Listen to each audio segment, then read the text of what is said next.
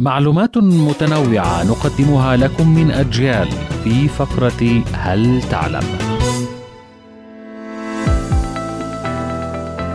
لماذا أوراق الصحف كبيرة جدا؟